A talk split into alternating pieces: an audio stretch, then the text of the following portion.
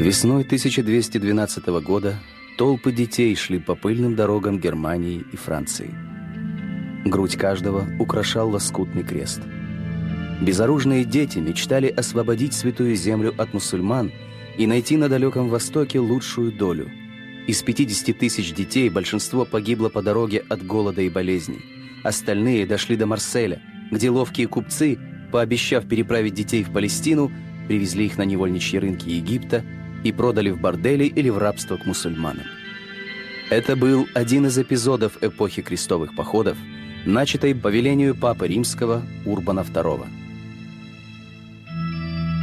В 1095 году от Рождества Христова этот человек бросил клич, определивший развитие Европы на несколько веков вперед.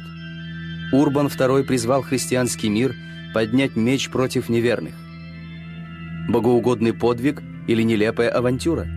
Самопожертвование за веру или колониальный захват? Чем было это столкновение двух миров – ислама и христианства? Папа Урбан II в миру Эдом де Шатийон родился около 1042 года во Франции. Строгое соблюдение постов и усердные молитвы сделали молодого монаха внешне сдержанным и покорным, но не смогли подавить подспудного стремления к власти.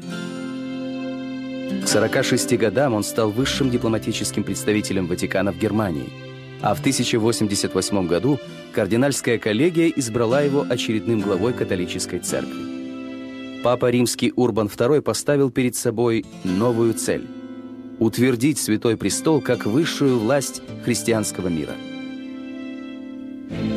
Решения Урбана, верховного понтифика по призванию, были продуманными и взвешенными. Его новые указы, обет безбрачия для священников и запрет монархам назначать церковнослужителей еще больше разделили духовенство и светский мир. Понтифик восторжествовал над самим королем Франции Филиппом I. Впервые в истории папа отлучил от церкви французского короля и услышал от него покаяние. Урбан II поднял авторитет веры, восстановив право убежища. Теперь преступников нельзя было преследовать в стенах монастырей и церквей. Даже у придорожного креста можно было найти спасение. Уцепившийся за него человек становился по решению папы неприкосновенен. Когда византийский император Алексей I попросил у папы помощи в войне с турками, мудрый Урбан II понял, что получает шанс усилить влияние Ватикана. Это был и случай разбогатеть – о сказочных дарах Востока давно ходили легенды. В 1095 году Урбан II, покидавший Рим только в исключительных случаях, оставил свою резиденцию, перешел через Альпы и во французском городе Клермон созвал Великий Церковный Совет. Увидеть папу, второе лицо после Бога, пришли более 20 тысяч верующих.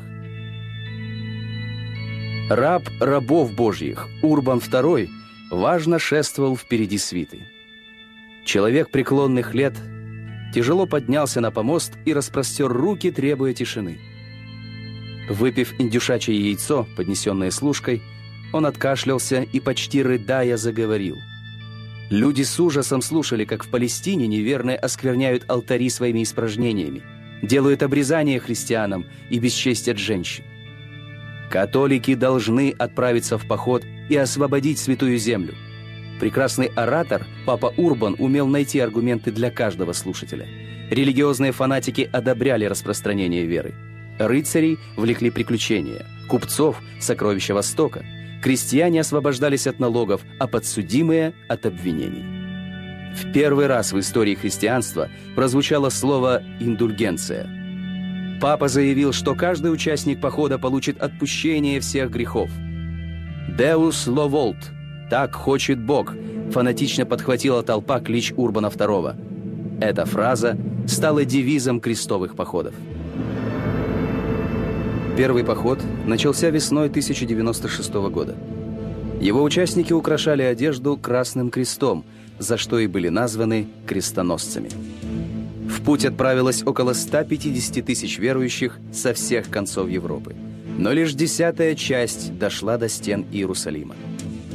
Крестоносцы вошли в город в пятницу, 15 июля 1099 года, в 3 часа пополудни.